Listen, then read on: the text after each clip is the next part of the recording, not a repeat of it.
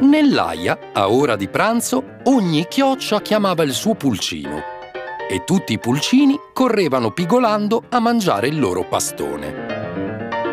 Anche la gallina rossina chiamava il suo piccolo Pip. Pip, è pronto il pastone di grano turco! Presto, lavati le zampine e vieni a mangiare! Ma Pip immancabilmente rispondeva Aspetta un attimo! Finisco la partita a sassolini arrivo!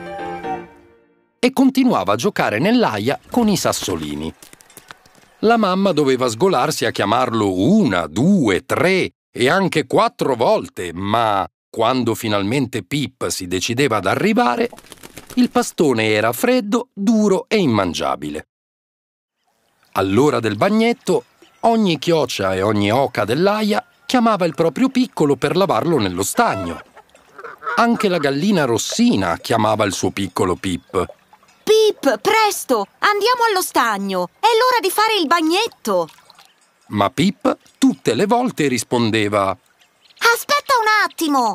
Finisco di fare le gare di voletti col mio amico passerotto e poi arrivo!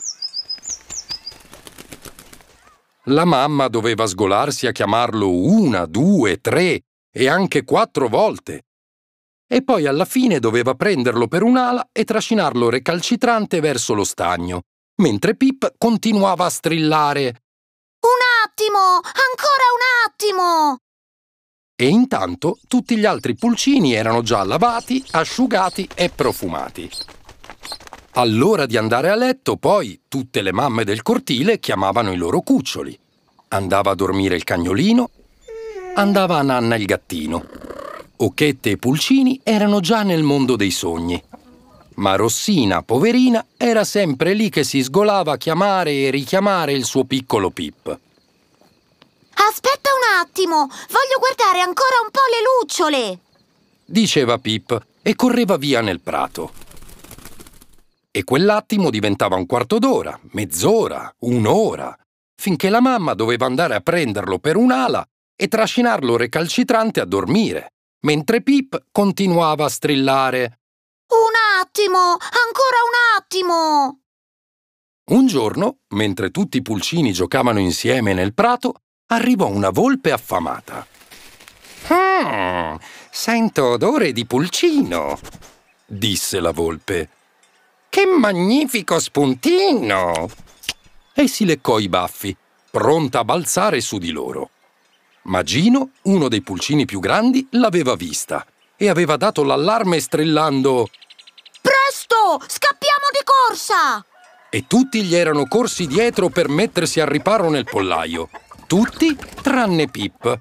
Lui, come al solito, disse Aspetta un attimo!